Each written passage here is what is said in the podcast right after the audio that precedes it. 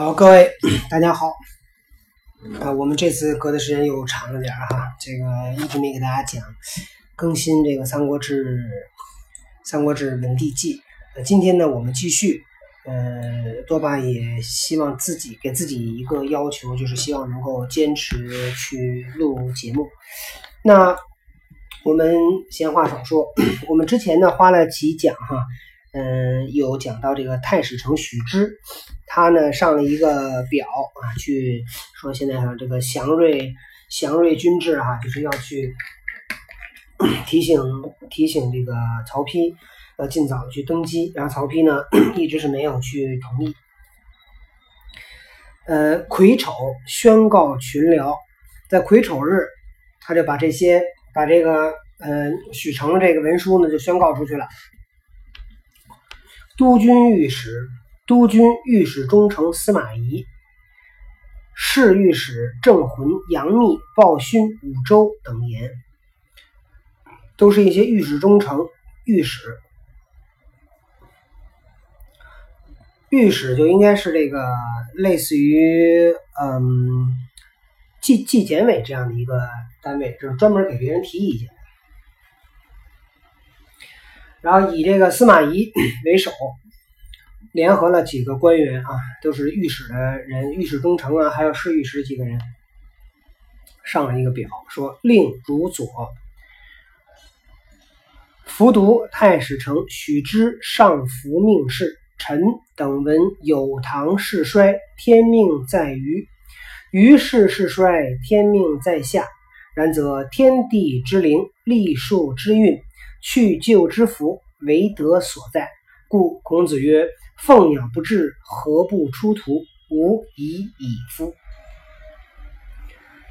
他写到说：“我们读了太史丞许之上服命事啊，就读了太史丞的这个文章。我们听说哈，臣等闻有唐事衰，有唐呢，应该指的就是尧帝啊，唐尧。天命在于这有唐，他的他的这个。”国运衰败了以后呢，天命呢就在于于呢就是于顺，就是顺帝。于是是衰，天命在下。于是的这个国运衰败了以后呢，天命在下。下指的谁就是下雨，就是大禹。然则天地之灵，天地的灵气，历数之运，历数的运程，去旧之福，为德所在啊，就是。还是要看德在谁的手上。故孔子曰：“凤鸟不至，何不出图？吾以矣夫。”所以孔子说：“凤凰不出现，呃，洛河不出图，就出的那个河图。吾以矣夫。我们已经没有希望了。金汉世衰，自。”安和冲至以来，国统屡绝，桓灵荒淫，陆去公事，此乃天命去就，非一朝一夕，其所由来久矣。现在呢，汉朝的天下呢，已经衰败了。安和冲至，安和冲至呢，指的是汉朝皇帝的几个这个顺序啊，他的那个谥号的顺序。汉朝皇帝的顺序叫什么呢？叫高惠文景、武昭玄、元成哀平、孺子婴、光武明章、和商安、顺冲至桓、灵少县。所以这个安和和安和冲至都是指的东汉，东汉的中后期的几个皇帝。说自从这几个东汉。这个后期国统屡绝，这个国家的国统啊，国家的这个统治有几次呢，都都被中断啊，就或者说是都被别人篡权。桓灵荒淫，陆去公室。桓帝、灵帝指的是汉朝东汉末年，这个在献帝之前的两个皇帝啊，中间还有一个少帝，但少帝的时间应该很短。所以一提东汉末年的这个昏君，主要讲的是桓帝跟灵帝。其实献帝并不是昏君，对吧？献帝只不过就是很小就登基，但是登基以后呢，一直就没有实际掌控国家的权利。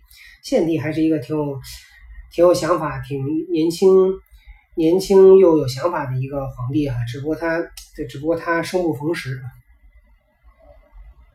献帝应该也挺长寿的吧？嗯，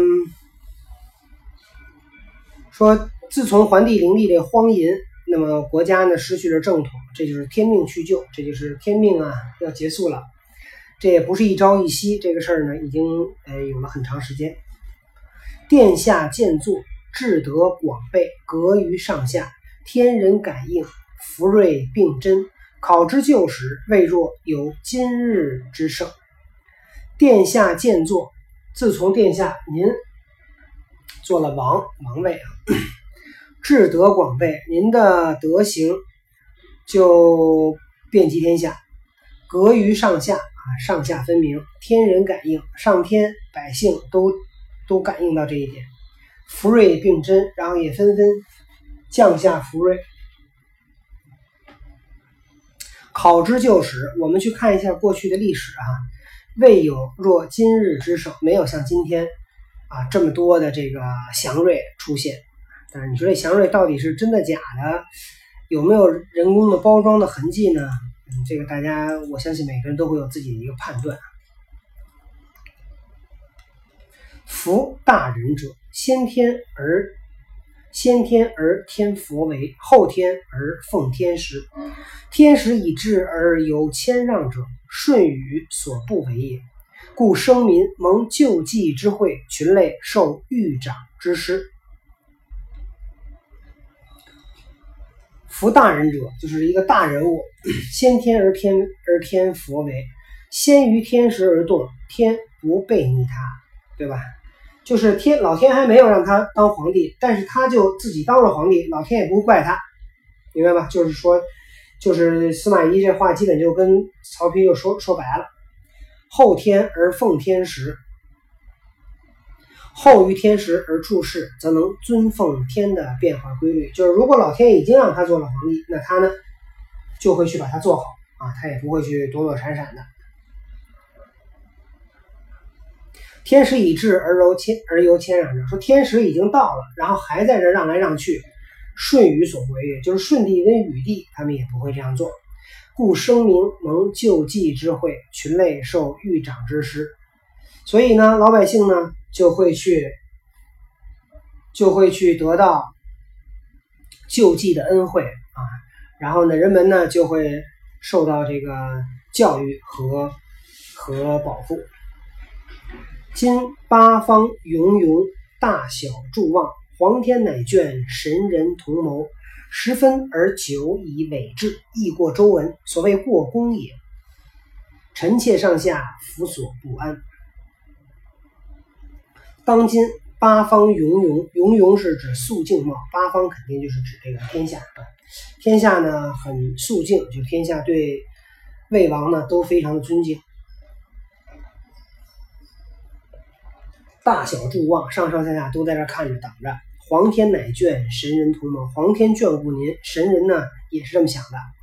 十分而久以委制，就是大绝大多数人都对您呢，委制是呈现礼物，表示忠诚和信实，就是大多数人都归归归附于您。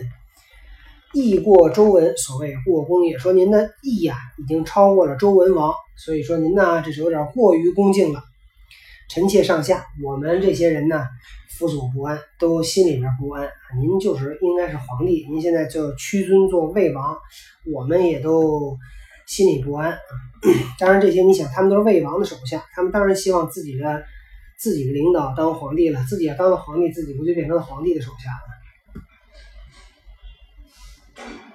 令曰：曹丕收到了这份这份表，于是曹丕呢就这个。颁布了一道命令啊！你看曹丕命令也挺逗的，说：“士之所不足者道义也，所有余者苟忘也。常人之性，见所不足，贵所有余，故曰：不患无位，患所以位。”曹丕呢就命令是这么说的：说这个世上啊，缺少的是道义，而到处呢都是苟妄、胡作非为。常人之性，普通人呢见所不足，不足的呢是道义，呃，他们还不去看重道义。贵所有余，有余是指什么？苟妄，就那些胡作非为。哎，他们认为胡作非为是对的，所以说不患无位啊，患所以位。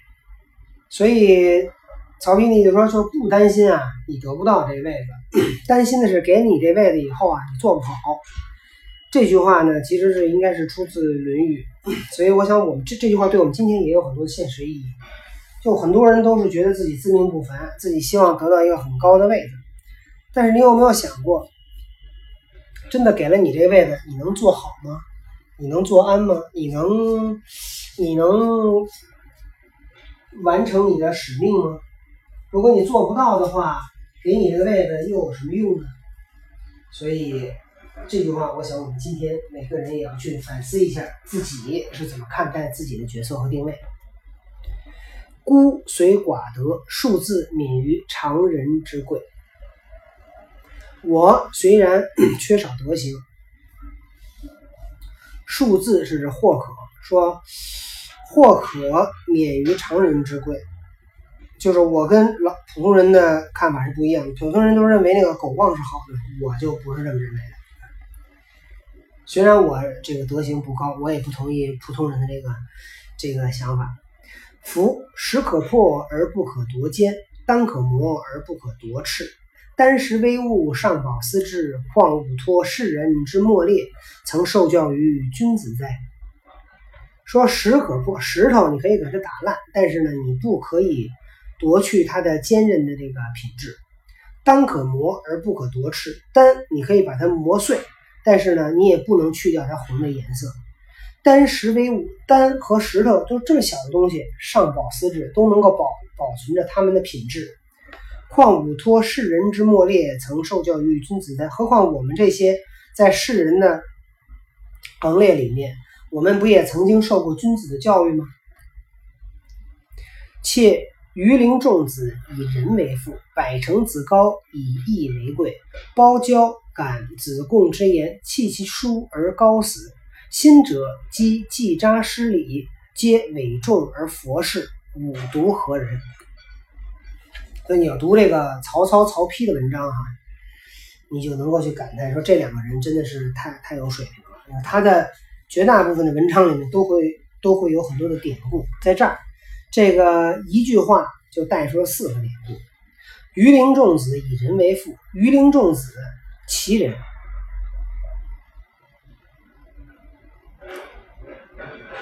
嗯，这个鱼鳞仲子这个人呢，他就是一个特别讲道义的一个人哈，以义为贵。嗯，楚王闻其贤，楚王听说这个陈仲子这个人呐，非常的贤明贤德，欲以为相，想让他做丞相，遣使持金百亿，至于至鱼鳞聘仲子，说他带了。一百亿的黄金到榆林呢去招聘这个仲子。仲子入谓妻曰：“仲子呢进到里屋，跟妻子说：‘楚王欲以我为相，今日为相，明日结嗣连继，十方丈于前，亦可乎？’说楚王今天要让我当丞相，我今天要当了丞相，那我可就一下飞黄腾达了。你你你觉得怎么样？”妻曰：“夫子左琴右书，乐在其中矣。结嗣连继，所安不过荣兮；食方丈于前，所甘不过一肉。今以荣兮之安，一肉之味，而怀楚国之忧，乱世多害，恐生不保命也。”这个仲子的妻子很厉害啊！仲子妻子说：“说夫子，就说你，你左手拿着琴，右手拿着书，你呢每天开开心心的。”你如果是出来进去都是坐着骑着高头大马，那你让你能够去住的呢，也就容膝，呃，也就是一个容能够放下膝盖这么大小一块地儿。十方丈于前，所干不过一肉。说你吃很多好吃的，很多摆在面前，再好吃也就是一块肉好吃一点。今天拿这个一个安定的生活去换，满心放的都是楚国的这个国家大事，乱世呢，现在是很乱的一个时代，又有很多的危险，恐怕我们的命就不好说了。于是出谢使者，遂相与逃去，为人灌园。为人灌园，或者给人看园子去了，给人浇地去了。这个陈仲子呢，他是一个，他是一个贤士隐者啊，是个隐者，他是以义为贵。我们看到一个成功的男人的背后，一定会有一个成功的女人啊，他的妻子也很了不起。百城子高以义为贵。百城子高呢，传说是尧的尧时候的叫高氏。尧治天下，有百城子高立为诸侯。尧受舜，舜受禹，百城子高赐为诸侯而耕。在尧的时代，百城子高呢是诸侯。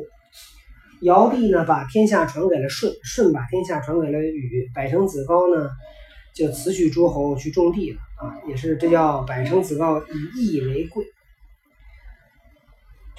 包交感子贡之言，包交呢是周朝的一个隐士，不满当时的时政，廉洁自守，遁入山林，抱树而死。感子贡之言，这段是说什么呢？说这个 鲍交根据这个《正义韩诗外传》云，鲍交呢是周时隐者，事行非事，廉洁而守。何旦采乔，食相充实，故无子印，不成天子，不有诸侯。这个人呢，非常这是隐士嘛，这个清高自傲，然后呢，也不去，也不去尊奉这个天子，也不去结交那些诸侯，就是自己隐居。子贡遇之，子贡呢遇到了他，就说说吾闻非其政而不履其地，乌其君者不受。非其政者，不履其地；污其君者，不受其利。今子履其地，食其利，其何乎？子贡，孔子的学生，见到了鲍交，说：“我听说，如果不听这个人的这个管理，你就不要去进他的国家，不要踩他的地；要是不听这个皇帝的，你就不要接受他的这个好处。”现在你又住在这个国家，踩着他的地，食其力，你又是每天吃的喝的都是这个国君恩惠的，你这样可以吗？鲍交曰：“吾闻廉士重进而轻退，贤人易愧而轻死，遂抱木立枯，立枯焉。”鲍交听了子贡这话，抱着一棵树死了。这叫孔，这叫抱交抱树而亡。新者积季札诗词，皆伪重而佛事。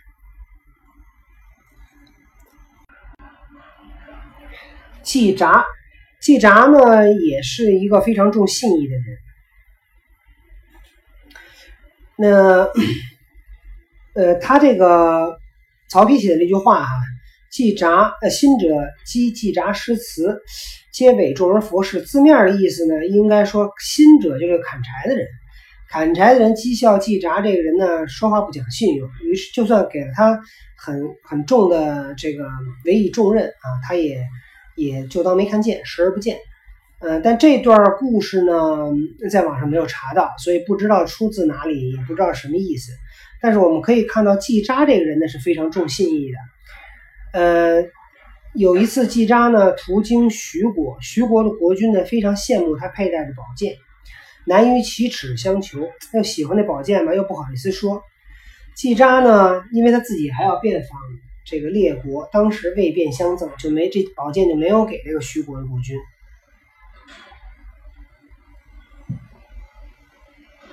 待出使归来，再经徐国时，徐君已死。这季札回来。绕一圈出差回来，再路过徐国，哟，徐徐国的国君呢已经死了。季札呢慨然解下佩剑，挂在徐军墓旁的松树上。侍从不解，他说：“我内心早已答应把宝剑送给徐军，难道能因徐军死了就可以违背我的心愿吗？此事传为千古美谈。就这人死了，我答应给他的东西也要给。所以季札呢是一个特别这个讲信誉的人。然而曹丕这句话里写‘心者击季札诗词’，你想那这个心者得多讲信誉？连季札这样的人，他都认为这人不讲信用。”然后这个曹丕就找了这么四个典故啊：鱼鳞仲子以人为父，百成子高以义为贵，鲍交感子贡之言，弃其书而高死。亲者即季札诗词，皆伪重而佛事，吾独何人？那我是什么样的人呢？他一自问啊，反问：昔周武大圣也，使教书蒙教阁于寺内，使。昭公曰：“微子于共头，故伯夷、叔齐相与笑之曰：‘昔神农氏之有天下，不以人之坏自成，不以人之卑自高，以为周之伐殷以报也。’呃，周武王是个大圣人，他呢派这个叔旦去。”和焦格在寺内呢结盟。焦格呢是是民间传说中的一个人物啊，他是原来是贩卖鱼盐，周文王把他推荐给商纣王，以作为内应。所以你说这周文王服侍殷朝，其实也是一直在做准备哈。使昭公曰：“微子于共头。”昭公呢和微子在共头相约。微子呢是微子是商王帝乙的长子，商纣王帝辛的长兄，他是 纣王的大哥。呃，他们这个微子、纣王，呃，他们其实哥仨，中间还有一个叫钟衍。这哥仨呢是一个母亲，但是这个谁，这个微子和钟偃呢？他的母亲在生他的时候呢，还是妾，还不是正妻。然后后来，呃，帝帝乙立了微子的母亲做了这个后，做了后以后呢，又生儿子呢，生的是帝辛，就是后来的纣王。这个父母弟弟和这个他的微子的母亲呢，都非常的喜欢微子，想立。微子作为太子，做启，他呃，微子叫启啊，名字叫启，说想立启为太子，而太史呢，却说就太史是史官了，说这个根据法典，正妻的儿子才能做太子。那这微子不是正妻的儿子吗？但微子他母亲在生他的时候不是正妻啊，所以就因为这样的一个原因，这个后来。纣啊，就是帝辛做了纣王，然后这个周朝呢就灭了商商王商王朝，微子呢就被封为呃被周成王封封于商之旧都商丘，今河南省商丘市啊，就是把他封在了商丘，建立了宋国，爵位公爵。然后准其特准其用天子礼乐奉商朝宗祀，成为周朝宋国的开国始祖，后世称之为宋微子。所以他就是宋呃，就是周朝宋国的第一代国君，就微子，他是商人的后代。啊，我们多讲几句，微子是谁？呃，这个周呃周武王就是其派这个交革打入商纣的内部，然后呢和微子呢也是提前都都都都达成了共识，所以伯夷叔齐，伯夷叔齐呢是商代后期也是两个非常著名的人物。后来周周周周武王建立了周周王朝以后，伯夷叔齐呢。就不接受这个周王朝，自己就跑到了山里边，这叫不食周不食周粟，自己被饿死在首阳山，也是两个非常讲究义的两个人，中国历史非常著名的两个人。然后呢，这两个人呢就笑说：“这个神农氏得到天下，不以人之坏自成，不因为别人的衰败而自以为成功，不以人之卑自高，不因为别人的卑微而自以为高大。其实他这就是什么？就是嘲讽这个周武王，以为周之伐殷以报以报也，就说周朝得到了商朝的天下，一定是靠这个暴力。”武德非周武而义残夷齐。其实这这个典故里面，他把这个周武王，因为他说他是大圣，然后同时也把这个伯奇叔夷呢也称赞了一下。就这两个人虽然不不不不尊重这个周周武王的这个大圣，但是呢也是被人尊重啊。那我的德行呢比不了周武王，我的义呢也比不了周伯夷跟叔齐。我只想远狗望之失道。狗望我们刚才有讲过是吧？狗望这是胡作非为。说我呢，我也比不了他们，但我只是说我不要去胡作非为。立丹石之不夺，我就也不也要像那个丹和石头那样，不会被别人夺去自己的品质。卖鱼鳞之所负，鱼鳞呢，指的就是刚才说的鱼鳞种子。啊，什么所负什么人啊？我也要去讲究人。导百城之所贵，百城是谁呢？百城刚才说的说了，百城子高以义为贵，说我也要讲仁讲义。执包交之真挚，尊心者之清洁。包交我们刚才说了，就是他那抱树而死那个人。尊心者之清洁，这心者说的是谁啊？说的是那个。季札啊，季札那个心者说：“我呢，虽然比不了周武王，我也比不了伯夷叔齐，但是我希望我自己也有优秀的品质。故曰：三军夺帅，匹夫；三军可夺帅，匹夫不可夺志也。武之思志，岂可夺哉？说三军的可以夺去他的元帅，但是匹夫啊是不可以夺去他的志向。我的志向怎么可以被夺去呢？”这句话我觉得怎么理解都可以啊，你也可以理解成为他坚持不不当皇帝，你也可以理解成为他就是要效法这个周武王，啊，所以这个也我觉得也有点双关语吧。那我们看到哈，这个嗯，在在这个东汉啊，包括这魏晋，呃，当时呢，这个非常的讲究这个文学是非常的厉害啊，包括这个皇帝，从这个曹操，曹操不是皇帝了，曹操是魏王。曹操啊，到曹丕，就你看他们的这个这个怎么讲，皇帝或者是王和他们下属的这些文章啊，都这个这些奏文和这些令啊，都都是那个文学性非常强。然后这俩人下面人给上面人写了一篇文章，上面人给下面人写一篇文章，不像现在说开会大家都是说，这过去都是你看拿文章来说事儿，这些真真了不起。你看那个曹丕，难怪是这个。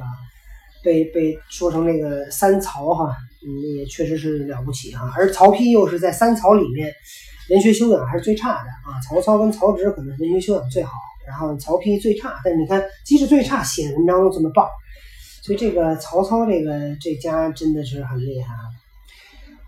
好，那么今天我们的故事呢就讲到这里。我们听了两段文章啊，我们在未来继续期待还有什么新的内容出来。